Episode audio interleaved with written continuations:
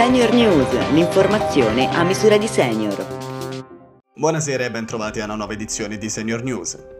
Quasi il 73% degli over 80, oltre il 62% dei settantenni e il 52% dei sessantenni hanno ricevuto la dose booster. Secondo il report del governo sono 6,4 milioni gli over 50 in attesa della terza dose, mentre sono in totale quasi 20 milioni di italiani, il 64% della popolazione vaccinabile, che ha ricevuto la dose booster.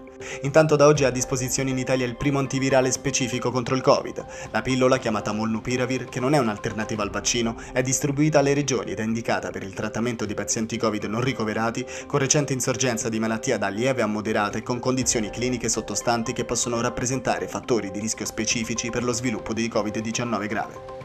La struttura commissariale all'emergenza Covid e le associazioni di categoria hanno raggiunto l'accordo per la vendita in farmacia di mascherine FFP2 ad un prezzo calmierato, costeranno 75 centesimi l'una. Una misura che si era resa necessaria dopo le ultime restrizioni introdotte dal governo, che obbligano ad indossare le FFP2 nei luoghi con grandi assembramenti di persone come cinema, teatri, stadi, eventi sportivi, mezzi pubblici locali e mezzi di trasporto a lunga percorrenza. Aumentano i casi di influenza nel nostro paese, complici le festività natalizie di fine anno, la curva epidemica delle sindromi simili-influenzali è in lieve rialzo, proprio nel momento in cui crescono anche i contagi Omicron. Sentiamo il servizio. Mal di gola, raffreddore e dolori muscolari. Potrebbe essere tanto una normale influenza quanto un caso di coronavirus. I sintomi infatti possono essere decisamente simili. Per capire se si tratta del virus influenzale o di Covid è necessario sottoporsi ad un tampone. Nel caso ci siano stati contatti con persone positive, è bene effettuarlo anche prima dell'insorgere dei sintomi. L'osteoporosi in Italia colpisce 4 milioni di persone con età superiore a 50 anni, di cui 3,2 milioni sono donne e 800 mila uomini.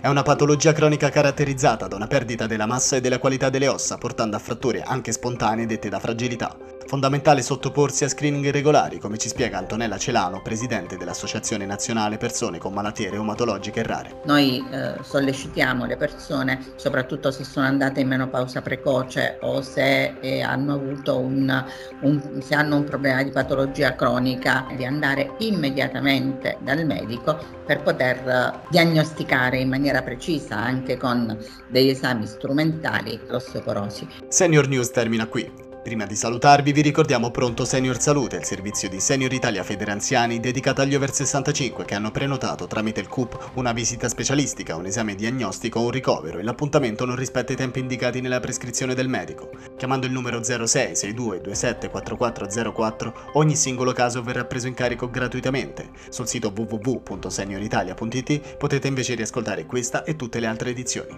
A risentirci.